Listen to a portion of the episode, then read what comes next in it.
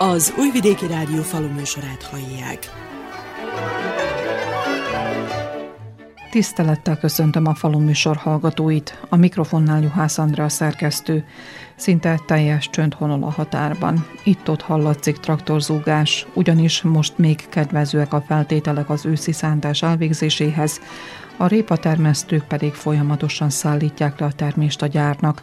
A gazdálkodók elmondták, hogy nem emlékeznek olyan évre, amikor december második feléig elhúzódott volna a betakarítás és a leszállítás, de ez mind a klímaváltozásra tehető, mert a szeptemberi esőzéssel kezdett csak igazán fejlődni a cukorrépa. Az eredmények ennél a haszonnövénynél sem kecsegtetőek. Hektáronként negyven-negyvenöt tonnát jegyeznek a gazdálkodók, a termelési költségeket nem tudják lefedni. A tavaszi beruházás pedig rohamosan közeledik. Szüksége van forgótőkére a mezőgazdasággal foglalkozó embernek.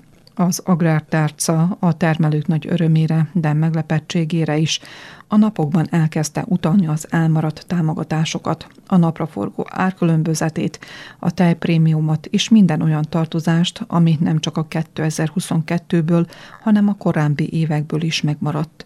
Hogy a jövő évben folytatódik-e majd ez a gyakorlat, még nincs rá válasz. De a jelenlegi szakemberek változást szeretnének bevezetni az agrártámogatásokba, és a költségvetés kilencven százalékát a termelők felé irányítani. Kell is a forgótőke, hiszen a rossz év miatt a szövetkezetek is jövedelemkieséssel számolnak, nehéz jövő elé néznek, mondta Novák Attila, a török falu és szövetkezeti igazgatója. Igen, rossz év áll mögöttünk, nagyobb részt ez köszönhető a rossz időjárásnak, és hát sajnos kimondottan nagy mértékben sújtotta ezt a területet, itt Utüna környékét az aszály. Van olyan kultúra, ami csak tíz-tizenöt százaléknyi termést tud adni, van olyan, ami szűk féltermést, és hát sajnos ennek fényében az eredmények sem túl jók, a gazdáknál sem, és hát úgy a szövetkezetnél is azért az áru mennyisége sokkal kevesebb volt, tehát nekünk sem lesz egy nagyon túl dicsekedésre méltó eredményünk, ez véget. Amikor az őszi termesztés megalapozásáról volt szó, akkor a szövetkezet és a gazdák között milyen volt az együttműködés? Hitelezi továbbra is a szövetkezet a gazdákat? Folytatjuk ezt, tehát továbbra is szövetkezetnek ez a dolga, és szerencsére egyelőre meg is tudjuk tenni, bár nagyobb részt úgy, hogy mi is szerződéseket kötünk, viszont nagyobb mennyiséges bevásárlunk, mint hogyha mindenki saját maga menne el megvenni a szükséges anyagokat, és így továbbra is hitelezzük, vagy ha úgy tetszik, támogatjuk ezt a jövőbeli termelést, a jövő évre vonatkozólag. Mindent lehet kapni a műtrágyától, a magoktól kezdve majd, ami még most indul a beszerzésük a szövetkezetben. A múló esztendő tapasztalataira építkezve hogyan alakul az új vetési terv, az új vetésszerkezet? Az új vetésszerkezetben több kalászos került elvetésre, és több olajrepce, ez már most látszik, mivel ugye ezeket már elvetették, és valószínűnek tartom, hogy ez inkább a kukorica területének a rovására fog menni, mert hát ugye a legrosszabban azzal jártak az idén a gazdák, az viselte legnehezebben a szárazságot, és az adott talán a legkisebb termést, és így a legnagyobb mínuszt csináltak úgymond a gazdaságoknak, és hát igyekeznek kikerülni ezt a termelők azzal, hogy próbálnak olyan kultúrákból többet vetni, amelyek előbb érnek, és talán nem kell azt a nyári hőséget elviselniük, ha véletlen megint, nehogy Isten, olyan évünk lenne jövőre. És ami a beruházást illeti, például alaptrágya alkalmazása, vagy a növényvédőszerek alkalmazása, hiszen pont az elmúlt ősz nagyon enyhe volt, és felütötték fejüket akár a kártevők is, meg a gombabetegségek is. Azt tapasztalható egyébként, hogy a magas műtrágya árak véget kevesebb alaptrágyát használnak egységnyi területre, tehát mindenki csökkentett a, a azon a mennyiségen, amit hektáronként kijuttat a műtrágyából. Meglátjuk, hogy milyen hatással lesz a termés átlagra. Sokan kivárnak, lesik, hogy lesz elegendő csapadék a tél folyamán, mert itt, ahogy beszélgettünk a termelőkkel, sok úgy van vele, hogy fejtrágyát akkor vagy nem is, vagy csak keveset szól, mivel sok esetben, ha nincs nedvesség, még inkább árt a termésnek és csökkent a hozamon, mint hogy segítene, és most Nagy, nagy várakozással vagyunk itt a télre, hogy lesz-e több eső, talán a fejtrágyából is lehetőségekhez képest mindenki fog szórni megfelelő mennyiséget. a szövetkezet igazgató tud-e útmutatást, irányt mutatni, adni a gazdálkodóknak, hogy hogyan válasszák meg akár a növényfajtákat, vagy pedig a hibrideket a jövő évi vetésre? Igyekezzünk mi is tájékozódni szakemberektől, és hát ugye követni, hogy hol milyen eredményeket értek el különböző hibridek, úgy a buzánál, repcénél, árpánál, vagy egyéb haszonnövényeknél. Amit ott hallunk, látunk, azt igyekszünk továbbadni, azokat a tanácsokat, amit, amit a, a szakemberek és, és a, amit az eredmények mutatnak a mintaparcellákon, azt mi is közvetítjük, hogy tudjanak róla, így próbálunk meg irányt mutatni. Egyre többen fognak korai éréscsoportú kukoricát edni. A napraforgónál talán annyira ez nem jellemző, ott, ott is valószínűleg inkább a középkorai vagy középkései, akár korai fajtákat teszik, de ott inkább más szempontok alapján döntenek, de a kukoricánál biztos vagyok benne, hogy nagyon sok fau háromszázas, négyszázas csoportú lesz elültetve, és egyre kevesebb későbbi érésű. Az idén kimondottan nagyon-nagyon meglátszott, hogy azoknál semmilyen eredmény nem születtek, muszáj volt lesilózni a kései fajtákat, mert egyszerűen nem tudott termést hozni. A koraiaknál volt egy kevés, hát az is itten nálunk mondhatom, hogy csak ilyen nyolcszáz kiló körüli per hold mennyiségű kukorica lett átlagosan. Mit tapasztal a faluban? A növénytermesztés felé billen el a mérleg nyelve, vagy pedig még mindig jelentős az állattenyésztés? Egyre kevésbé jellemző, hogy állatot tartsanak, tehát hogy ez össze volt kötve ugye a, a termelés, az állattenyésztés és a növénytermesztés egy gazdaságban, és egyre többen mondanak le az állat tenyésztésről, és, és orientálódnak a növénytermesztés felé. Ez köszönhető annak, hogy az elmúlt években nem igazán volt kifizetődő, főleg kis gazdaságok számára a tejtermelés, akár a hízlalás, bikák hízlalása sem, és a disznóhízlalás még úgy sem. Per pillanat ugye csökkennek az ára a buzánál és a kukoricánál, tehát ami a takarmányt illeti, egy kicsit talán olcsóbban ugye elő lehet már is állítani, viszont a jószág hízlalás még mindig kérdőjeles, hogy megéri-e, előre pedig nem tudjuk, nagyon bizonytalan, hogy mi fog történni, itt nagyon nagy mennyiségű húsbezó hozatal van, és hát amilyen adatokat én így láttam, hallottam, itten nagyon sok, megsokszorozódott a, a behozott hús mennyisége, viszont az export szinte majdnem teljesen megszűnt, és ez látszik is a faluban, hogy, hogy már a falusi ember is úgy keresi a disznót, ha akarna vágni így télen, mert, mert már alig található belőlük.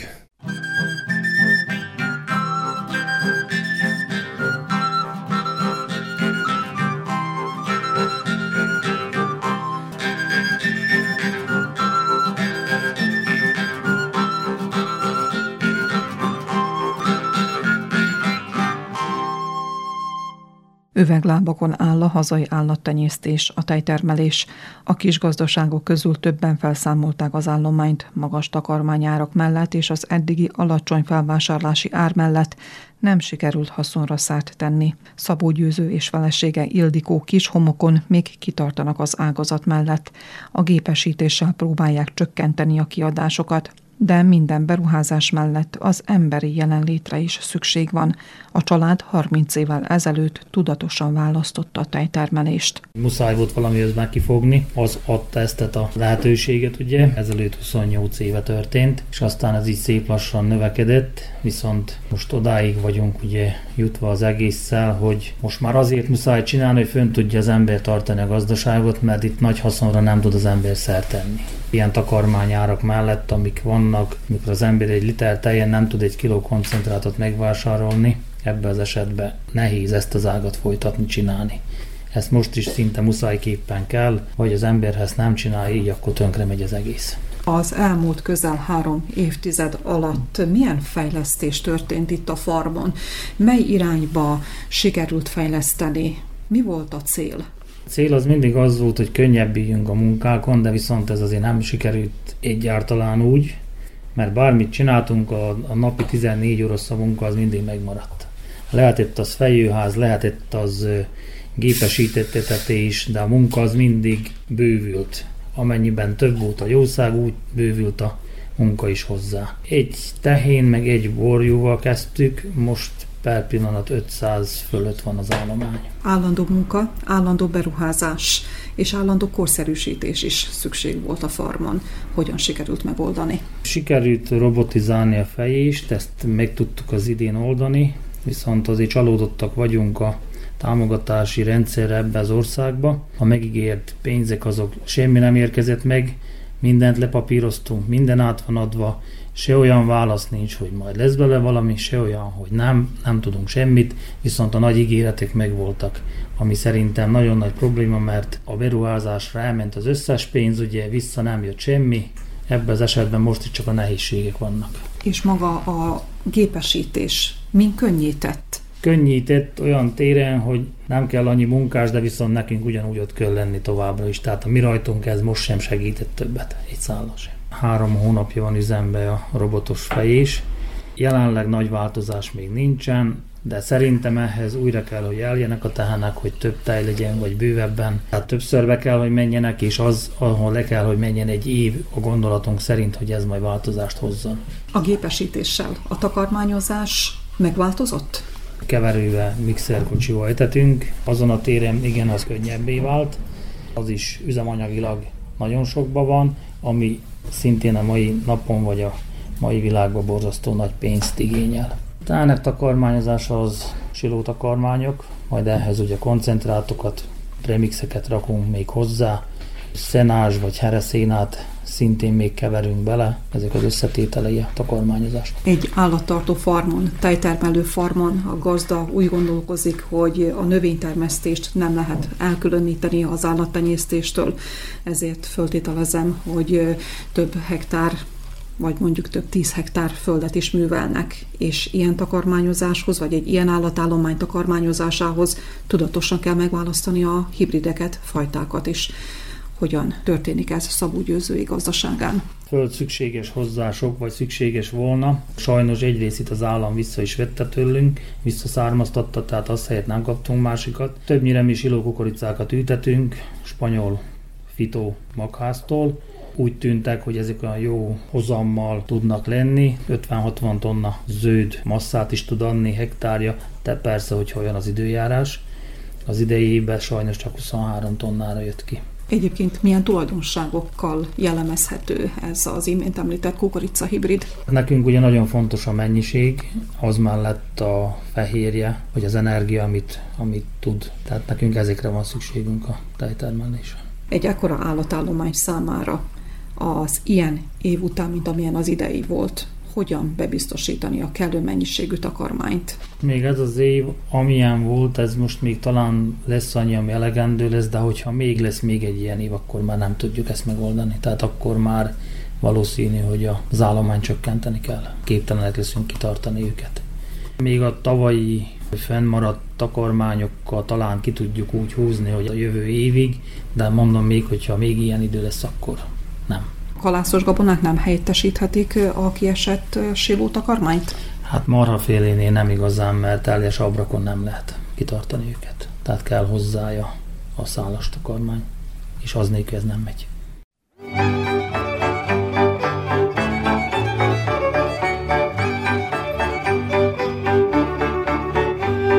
Nagyon nagy lendülettel indultunk neki, mert mindig a, a jóra törekedtünk, és a még jobbra. Hát nagyon-nagyon nehéz volt, mert amikor összekerültünk, utána rögtön megszületett a lányunk kilencvennégyben, rá három évre fiunk kilencvenhétben, és két kicsi gyerekkel nagyon nehéz volt.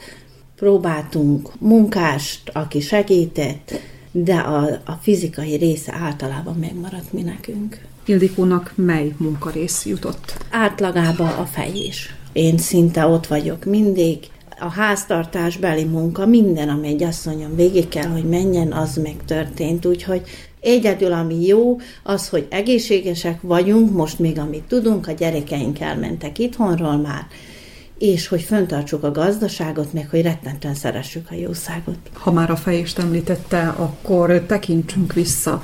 Hogy volt régen a fejés, és hogy történik manapság? Mikor volt az a fordulópont, amikor úgy döntöttek, hogy gépesítik a fejést? Úgy indult, hogy ilyen beljei kis gépekkel, kézzel nem fejtünk, hogy őszinte legyek, mi már kis gépekkel, és akkor elsőbb egy, lett kilenc tehén, akkor aztán vettünk még egy fejőgépet. Utána lett harminc hasasüsző, amit a tejgyár felajánlott, és akkor azt le kellett törleszteni hét év alatt. Így indultunk, hogy üszőborjút tizenöt éven köröztül mi nem adtunk el. Az a fejés és a mostani közt ég és föld a különbség. Elsőbb lett egy háromos halszálkás, aztán bővítettük hatosra, a hatosat bővítettük nyolcasra, jöttek Szabadkáról a szisztémlány, és akkor ővelük még egy négy éve behúzattunk tízet. kilenc-kilenc kétoldali fejésünk van, úgyhogy tizennyolc tehén van bent a, a fejőházban egyszerre, de most az megcsökkent, mivel hogy a robotokra amennyit csak bírtunk, ráraktunk, hogy ne legyen annyi munkás, ne kelljen annyit foglalkoztatni. Ami a fejőrobotot illeti, az is megköveteli az emberi jelenlétet. Ildikónak a feladata? Többnyire igen, a Győző is besegít nagyon sokba. Hát erre a robotokra mindenki azt mondta, hogy ez egy, egy nagyon jó, egy nagyon jó munka könnyítő. Igen, arról ne beszélve, hogy a harmadik hónapon vagyunk túl, és talán most valamennyivel könnyebb. Heti szinten mondjuk egy tíz van bevidve, és azok már könnyebben bejárnak, mivel hogy lássák, hogy a többiekkel sem nincs semmi probléma. De robotra is oda kell figyelni, meg kell nézni, át kell nézni, van olyan tehén, amelyik nem ad annyit, az nem törekszik be, legyen ott bármilyen takarmány előtte, ő nem, akkor azt be kell hajtani. Mint ahogy szó esett arról, egy tehénnel kezdték az életet három évtizeddel ezelőtt, most szinte ötszázas az állatállomány. Az elmúlt harminc évben tegyük a kezünket a szívünkre, voltak szép évek is, és bizony voltak hullámvölgyek is. Nem fordult meg egyszer sem a gondolatukban, hogy esetleg felszámolják az állományt, vagy pedig áttérnek egy olyan gazdálkodási módra, hogy az akkori állománytól kifejt tejet feldolgozzák, és a házi termék felé fordulnak? Volt egy gondolatunk, hogy megpróbáljuk értékesíteni városban a tejet, ezelőtt egy, egy nyolc-tíz éve, ilyen automatákból, de aztán átgondoltuk, hogy nem fogunk elegek lenni oda. Oda még több ember kell, még nagyobb tisztaság, még több munka. Akkor aztán gondolkodtunk azon, hogy talán jogurtot kellene csinálni, mert az is egy jó ágazat, de azt is úgy gyorsan, frissen elhersegettük, és megbeszéltük a férjemmel, hogy ami tejet kifejünk, azt a mai napig, az utolsó cseppig elviszi a teljes. És akkor itt nekünk nincsen veszteségünk. Jó, az ára az más, de ott hiába kapnánk többet, azzal többet kellene dolgozni. Mielőtt a robotokba belefogtunk, ugye nagyon alacsony volt a tejára, és úgy gondoltuk, hogy abba hagyjuk. De mivel, hogy mindenki ez a robotot pártolta, hát akkor, akkor adtunk még egy utolsó esélyt, és így maradt meg az állomány. Nem mondom, hogy nem volt benne öröm, persze, hogy volt benne öröm, amikor valamit megújítottunk, vagy sikerült megvennünk egy új traktort, vagy egy, egy új gépet, vagy egy lakásfelújítás, persze, hogy volt benne öröm, de nagyon-nagyon sok a keserűség.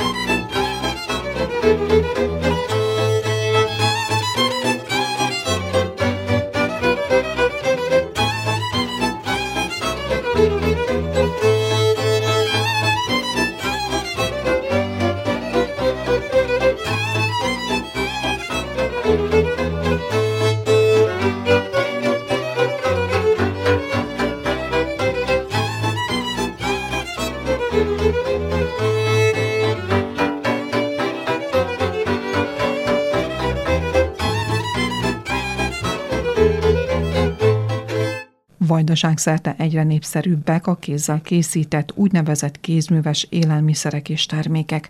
A kis földterülettel rendelkező gazdaságok csakis az intenzív termeléssel és az alapanyag feldolgozásával állhatnak helyt a piacon.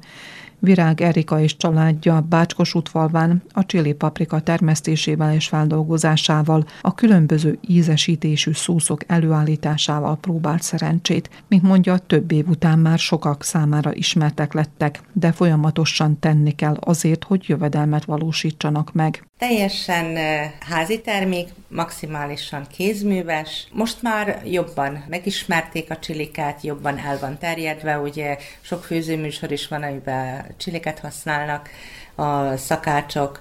Egészséges, nagyon jó hatásai vannak. Tényleg mi ügyelünk arra, hogy ne permetezzük agyon, ne legyen mérgezve, tehát minden természetesen. Mi adta az ötletet a chili termesztésre és a chili feldolgozására? Még a kilencvenes években kint éltük Németországban, és a férjemnek mexikói főnökasszonya volt, és ott megszerette, valójában előtte is szerette a csípős dolgokat, de viszont ott megszerette, mivel nagyon jó tulajdonságai vannak, sokkal egészségesebb, mint a hazai piros, vagy a hazai bármilyen paprika. Egy-két sorral kezdtünk, amit itt saját magának csinált, egy pár szószt, egy pár csátnit, relist a barátjával.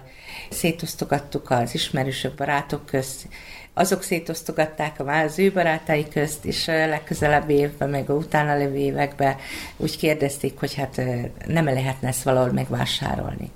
És ilyen három-négy termékkel aztán elkezdtük csinálni, nagyon-nagyon piciben, maréknyi pár üveggel, és aztán úgy kialakult, hogy mindig többet, mindig többet. Majdnem elértük a maximumot, mert teljesen kézműves dolgok, mindent, a szedés, a felszeletelés, a passzírozás, tehát most sikerült tavaly menni egy passzírozógépet, de idáig azt is kézzel csináltuk. Ha erős paprikáról van szó, a kívülálló akarva akaratlanul egy termésre gondol, vagy pedig savanyított paprikára. A csilit, azt mindenféleképpen csak feldolgozott állapotban lehet asztalra tenni? A halapényókat azt lehet frissen is enni. Az nem, még nem annyira erős, és nagyon szép vastag húsa van neki. Azt lehet úgy, magyarán mondva, jó szeletelni. Habanyéróig addig úgy lehet frissen enni, de viszont azon fölül ott már mi szoktuk mondani, hogy ez már csak a fakíroknak való.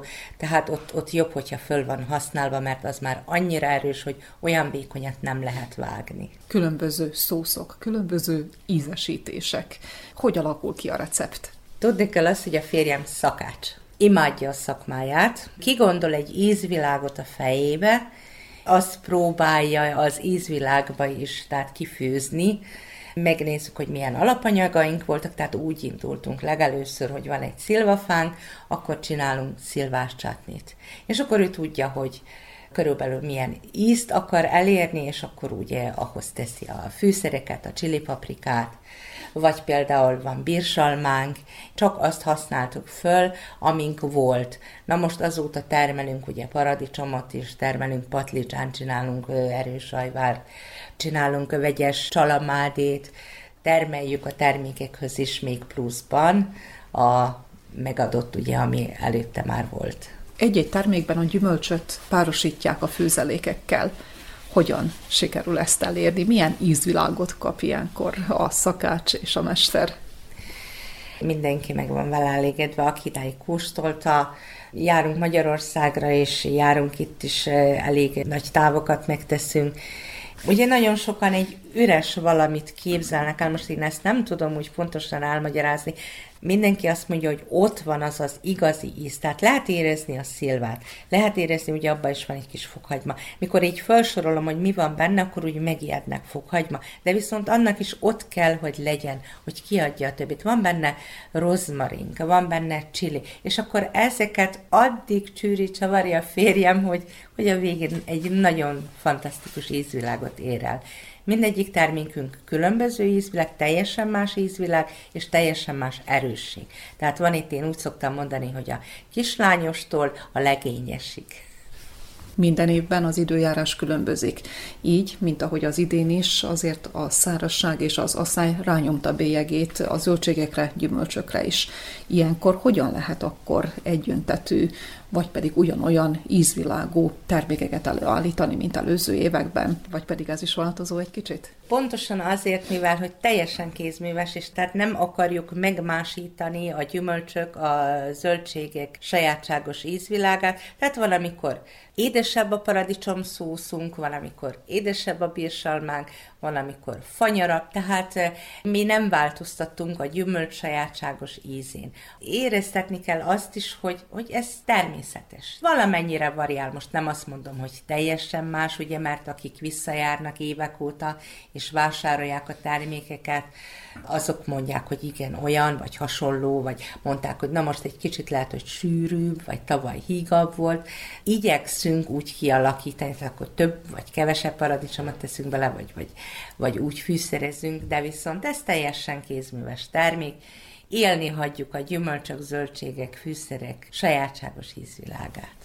Mit tapasztal bár az elmúlt pár évben a különböző kampányoknak egészséges, életmódot népszerűsítő rendezvényeknek, a kézműves terméket népszerűsítő kirakodóvásároknak köszönhetően nagyobb érdeklődés nyilvánul meg a kézműves termékek iránt?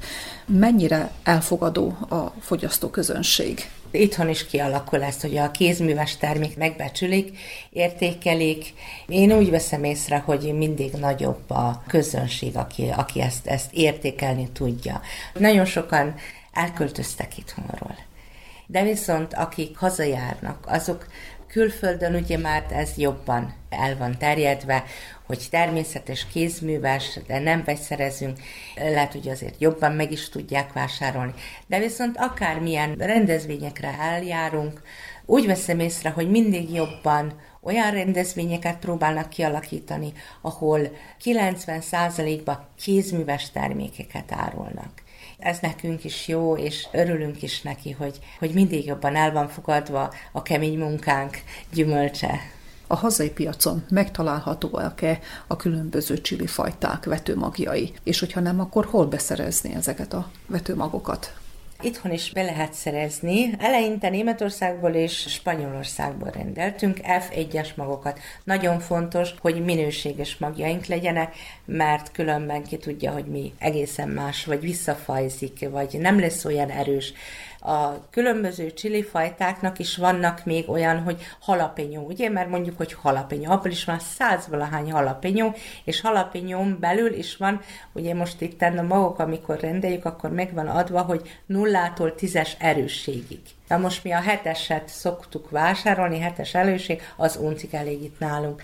Én úgy tudom, hogy itthon is meg lehet vásárolni, nem próbáltuk. Mi nekünk ez bevált, és, és nem szeretnénk nagyon változtatni rajta, mert ez már biztos. A magvetéstől a masni kötésig termékeken van egy kis papír sapkácska, amit masnival kötünk le, tehát a magvetéstől a masni kötésig mindent mit csinálunk.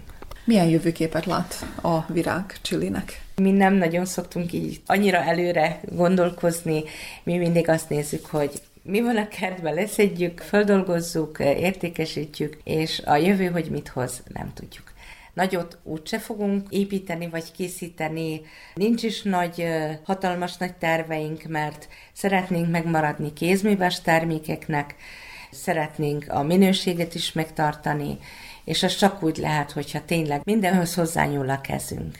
Mindenben benne van a kezünk, és minden szívvel, lélekkel csinálunk. Mert ami már nagyon gépesítve van, az már, az már nem annyira szívvel, lélekkel. Ott már a minőség javára megy a mennyiség, és azt nem szeretnénk, azt nem szeretnénk.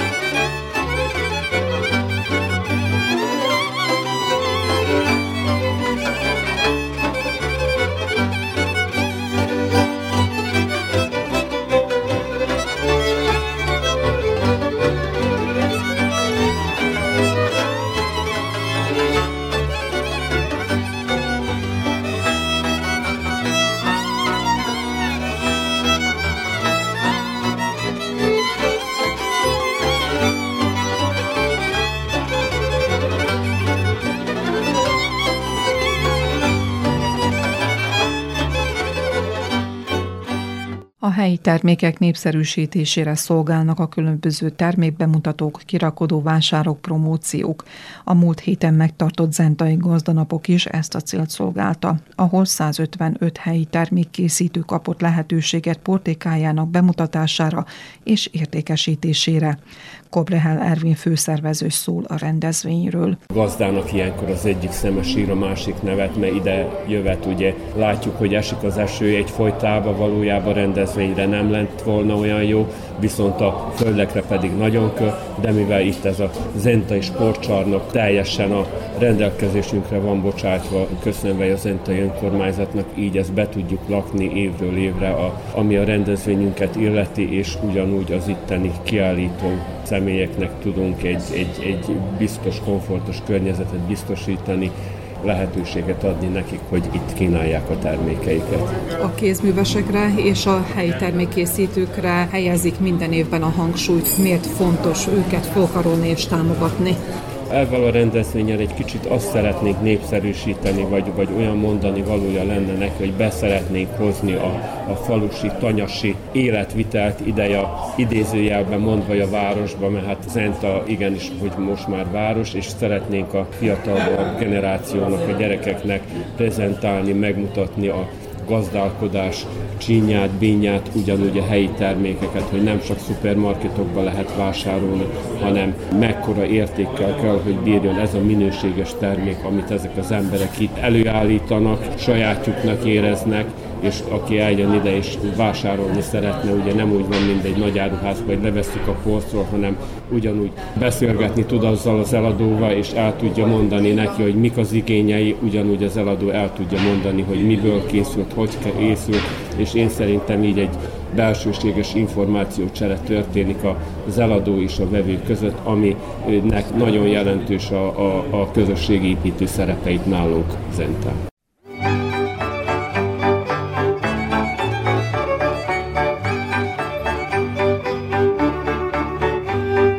A zentai gazdanapok a község gazdasági fellendülését is szolgálja, fejtette ki Tántics Sebastian gazdasággal megbízott tanácstag. Ez a kiállítás két dolgot reprezentál elsősorban. Az első dolog, illetve az első kategória az a zentai gazdatársadalom. A zentai gazdaságnak, a gazdatársadalom és a mezőgazdászok egy jelentős részét tették ki mindig is, és ez így van ma is. Zenta gazdaságának a további jelentős elemei, hát az elsődleges mezőgazdaságra épülnek rá a későbbi mezőgazdasági feldolgozó üzemek vonatkozásában. El kell még azt is mondani, hogy Zenta területének több mint nyolcvan százaléka mezőgazdasági földterület, amit ezek a gazdák művelnek meg, akiket a gazdakör tömörít magába. Egyrésztről, másik részről pedig a kézművességet képvisel, illetve azokat, akik kézművességgel foglalkoznak. A kézművesség és az önellátás az új trend most a világban. Ezt szolgálja ez a rendezvény is, hogy mi ezt népszerűsítsük Zentán, és be tudjanak mutatkozni a zentaiak és a Zenta környékiek, akik ezzel foglalkoznak, talán ez a másik cél.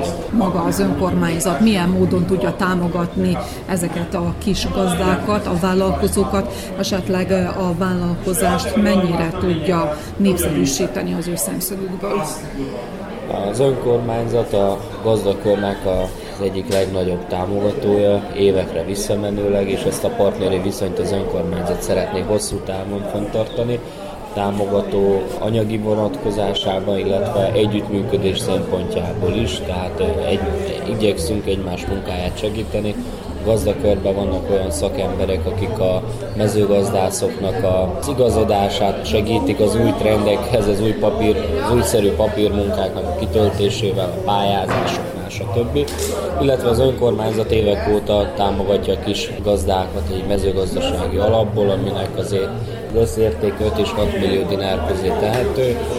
Magánvállalkozói pályázati kiírásai eddig nem voltak, viszont az önkormányzat rengeteg olyan szervezetet támogat anyagilag és tart fenn, akik a gazdáknak, illetve a kisvállalkozóknak a segítségére kell, hogy legyenek, ilyen a gazdakör is, illetve az iparos szövetség, ahol a könyvelési tanácsadást, vállalkozási tanácsadást tudnak kapni, illetve később kedvezményes könyvelési szolgáltatásokat is.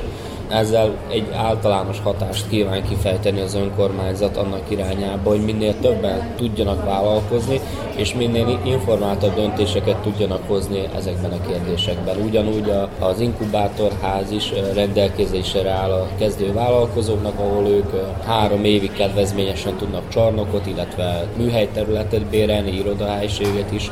Most kaptunk a tartománytól egy harminc millió dináros támogatást arra, hogy a A bútorgyár területén az egyik, hát szinte összedőlés szélén álló csarnokot felújítsuk, és itt plusz új területek fognak az új vállalkozóknak a rendelkezésére.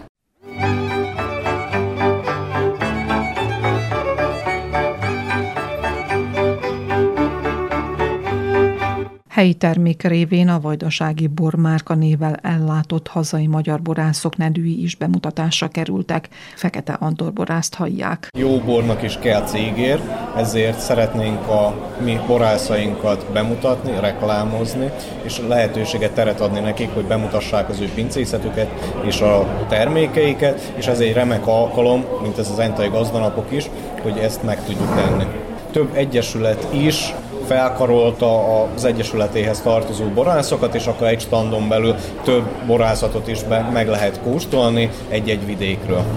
Az elmúlt időszak tapasztalataiból mit szűrnek le, mennyire sikeres ez a borprogram, a vajdasági borbrand, mennyire lett már ismert a fogyasztók körében? Igen, és hogy a fogyasztók nyitottak, illetve keresik a különlegességeket, a visszajelzések minket igazolnak, hogy igenis, jó bort kedvelik az emberek, szeretik, illetve vágynak rá, úgyhogy a termelőinknek is ez egy jó hír, hogy akkor ez egy-egy ilyen rendezvényen akkor a vásárló és a termelő közvetlen kapcsolatot tud kiépíteni.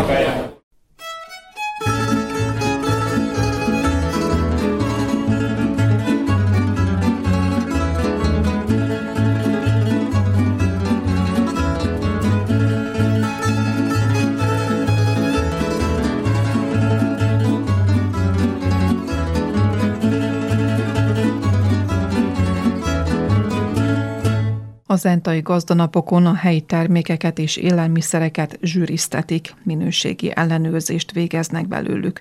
Kovács Sárkány Hajnalka élelmiszerbiztonsági tanácsadó felhívja a figyelmet, hogy a házilag készített terméknél is a minőségre különös figyelmet kell szentelni. Az élelmiszerek vonatkozásában a minősítés, az ellenőrzés nagyon fontos, hiszen az élelmiszereknek élelmiszerbiztonság szempontjából kifogástalannak kell lenni. Azaz, hogyha valaki megeszi az élelmiszert, akkor bizony sem azonnal, sem pedig hosszú távon nem szabad, hogy megbetegedjen tőle. Ez az alapvető elvárás. Erre amúgy nem is szoktunk gondolni, amikor megveszünk egy élelmiszert, amikor egy élelmiszert leveszünk a polcról. A minőségnek a másik fontos paramétere az, hogy nekünk mennyire ter- tetszik az a termék. Személyes benyomáson alapuló minőség. Viszont, hogyha termelőtől vásárolunk, akkor van egy harmadik szempont is, hogy mennyire tartjuk megbízhatónak az eladót, a termelőt magát, akitől vásárolunk. Meg kell nézni a termelőt is, hogy ő maga hogyan néz ki, hogyan fordul hozzánk. Egy kapcsolódás is magához, a termékhez, a termelőhöz, hiszen tudjuk azt, hogy ha helyben vásárolunk, akkor a saját környezetünket segítjük ezzel elő a boldoguláshoz. Ahhoz pedig, hogy mi így boldogulni tudjunk, ahhoz egy, egy össz népi összefogásra van szükség, priorizálni kell az itt megtermelt termékeket, és ezáltal a termékeket, és ez valahogy visszaforog majd a mi üzletünkbe is, a mi megélhetésünkben is. A mostani helyi termék ellenőrzésekor, minősítésekor azt tudom mondani, hogy kiváló minőségű termékek kerültek értékelésre. Látom azt az elmúlt évekhez viszonyítva, hogy a termékek jogszabályi szempontból megfelelőbbek. Mit értek ez alatt? Ez alatt azt értem, hogy egyre jobban figyelnek a termelők arra, hogy a jelölési kötelezettségnek megfeleljenek. Itt az entai gazdanapokon több olyan gazdálkodó termelő van, aki épp a helyi termék védjeggyel rendelkezik. Mennyire igyekeznek ezek a gazdálkodók a minőségre, a fejlesztésre? fejlesztések, a minőségre történő odafigyelés a jövőjüknek az áloga. Gyakorlatilag, aki nem foglalkozik a minőséggel, nem foglalkozik az élelmiszerbiztonság kérdéskörével, az hosszú távra nem tud tervezni. Ezt igen jól felismerték a termelők. Felismerték azt, hogy nem elég jónak lenni, annak is kell látszani, és a minőségnek a mutatója az is, hogy megfelelő tanúsítványokat szerzünk be. Egy ilyen minőségi tanúsítványt jelent a helyi termék logó terméken, illetőleg megfelelő minőségirányítása, élelmiszerbiztonsági rendszerek tanúsítása is. A gazdanapok keretében került sor a huszonkettedik Zentai Nemzetközi Pálinka Fesztivál eredményhirdetésére és az oklevelek kiosztására. hétszázötvenöt minta érkezett Szerbiából és külföldről. A minősítők véleménye szerint minden alkalommal észlelhető a párlatkészítés folyamatának fejlődése. Urbán László Tisza-Kálmánfalvi hobbi pálinka főző két mintával nevezett be, almával és szilvával. Arany és ezüstérmet érdemelt ki a termékeiért. tizenhárom óta gondolom, hogy rendszeres jellemmel vagyok itt ezen a, ezen a fesztiválon. Először is aranyéremmel végeztem, és akkor nagyon meg vagyok elégedve ilyen-ilyen konkurencia közt hétszázötven-valahány pálinkos, akkor én egy is. Mi adta az ötletet egyáltalán, hogy ebbe a hobbi vállalkozásba kezdjen? Egyszer egy jó embernek javítottam valami részeket, valami pálinka főzdőbe, és akkor megkínál pálinkával, és láttam, hogy ez nagyon finom, akkor ötven éves voltam. Abban az évben, az volt kétezer-tizenhármas, és abban az évben úgy rábeszéltek, hogy főzek pálinkát, hát ha lesz bele valami. Így kezdtem el, és akkor rendszeres jelleggel, mert nagyon megtetszett a dolog. Nem, nem tudtam odáig, hogy, hogy a pálinka ilyen finom. Szakmai segítséget kapott-e valakitől? Igen, persze, két jó baráttól. Utasítanak, én csak nagyon szépen meghallgatom, és azt teszem, amit mondanak nekem, meg egy kicsit modulálok rajta, de ez, ez maradjon így. Miért tartja fontosnak, hogy a pálinka mint ital minőségi legyen, és hogy a pálinka készítés technológiája is fejlődjön, és a kisember is, ahogy ön fogalmazott, hogy részt tudjon venni ilyen versenyeken? Miért fontos? Hát azért fontos, mert én ötven éves koromig azért nem ittem pálinkát, mert nem voltak jók. Ezek a pálinkák, amiket mi használunk, ezek, ezek mind magas helyezés, és ez kitűnő minőségű pálinkák. Nagy eladásban ezek a pálinkák, ha belekerülnek hét, nyolc, kilenc, tíz ezer dinárban is, hát az nekünk nagyon sok, de hogyha el tudjuk készíteni magunk számára, ahogy én is teszem, akkor akkor élvezhetem, ez elég nehéz lenne számomra, és akkor még mindig titok lenne számomra a finom pálinka.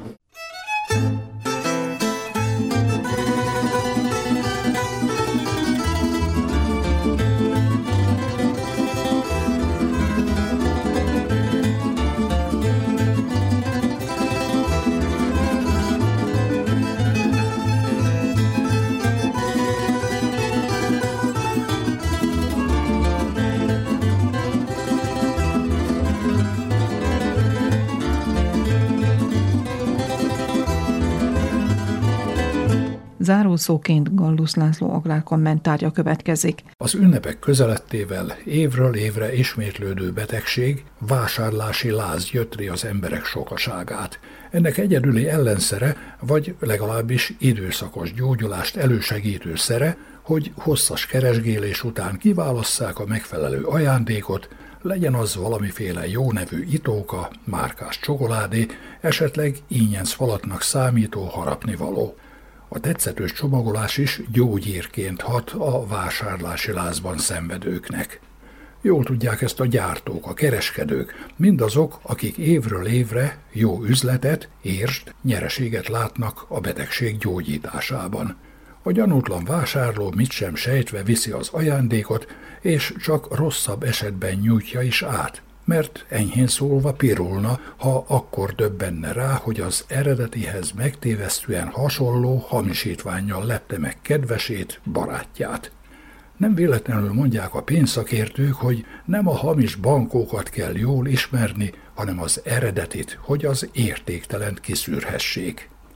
Naponta olvashatjuk a híreket, hogy egészségre veszélyes élelmiszereket vont ki a forgalomból a felügyelőség, hogy lejárt szavatosságú húst, hústerméket próbáltak értékesíteni, újra csomagolva, hogy hamisított szeszes italt, bort foglaltak le a felügyelők. biztosra vehető, hogy a mesterkedőknek nem az adott eset volt az első próbálkozása, hogy a vásárlók jóhiszeműségét kihasználva tömje zsebét. Alig egy hónappal ezelőtt közölte az Europol, az Európai Unió rendőrségi együttműködési szervezete, hogy átfogó nemzetközi művelet keretében huszonhétezer tonna hamis élelmiszert, közöttük tizenöt millió liter hamisított vagy módosított minőségű alkoholt, főleg égetett szeszt és bort foglaltak le. Az uniós szervezet tájékoztatása szerint az év első felében végzett művelet a fogyasztók egészségét súlyosan károsító, hamis vagy hamisított lejártszavatosságú vagy uniós engedéllyel nem rendelkező élelmiszerek és italok gyártóinak és forgalmazóinak felkutatására irányult. Nyolc bűnözői hálózatot számoltak fel.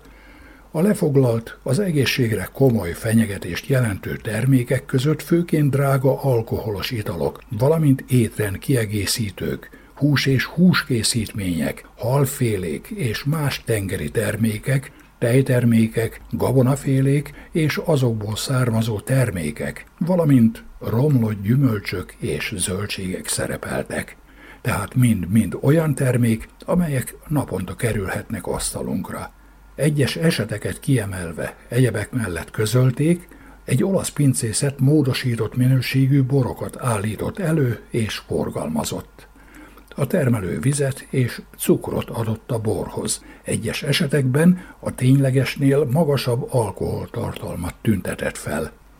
Emlékszünk még a néhány évvel ezelőtti szerbiai pálinka mérgezésre? Szavatolt minőségű házi pálinka címén adta el a gyártó a halálos mérget. Spanyolországban gardénia nevű dísznövényből készített, hamisított fűszert árultak sáfrányként. Az élelmiszerbiztonságért felelős portugál hatóságok fogyasztásra alkalmatlan húst találtak, nem csak áruházak polcain, hanem titkos vágóhidakon is, ami nem volt nyomon követhető és nem felelt meg a fogyasztásra vonatkozó minimum feltételeknek sem. Másfél hónapja sincs, hogy a szlovákiai Hospodárske Noviny gazdasági lapcikke szerint csaknem kilencezer-ötszáz tonnányi szalmonellás hús került az üzletekbe. Ez jó részt Csehországból, Lengyelországból és Ukrajnából érkezett az országba. Az Európai Bizottság gyors riasztási rendszere csak késve már az említett termékek fogyaszthatósági idejének a lejártát követően tájékoztatta a szlovák hatóságokat arról, hogy veszélyes élelmiszerről van szó. A fertőzött baromfihús nagy részét addigra eladták az üzletekben, vagy megetették a vendégekkel az éttermekben. Bár a szalmonella önmagában nem halálos, igencsak kellemetlen tünetekkel járó megbetegedést okozhat. Mindez talán figyelmeztető is lehet, hogy az ünnepnek nem feltétlen tartozéka a vásárlási láz.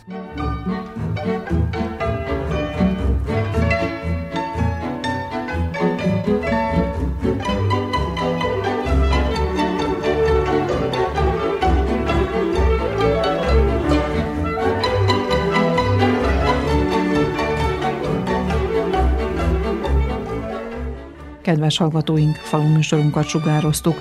A munkatársak nevében is elköszön önöktől a szerkesztő, Juhász Andrea.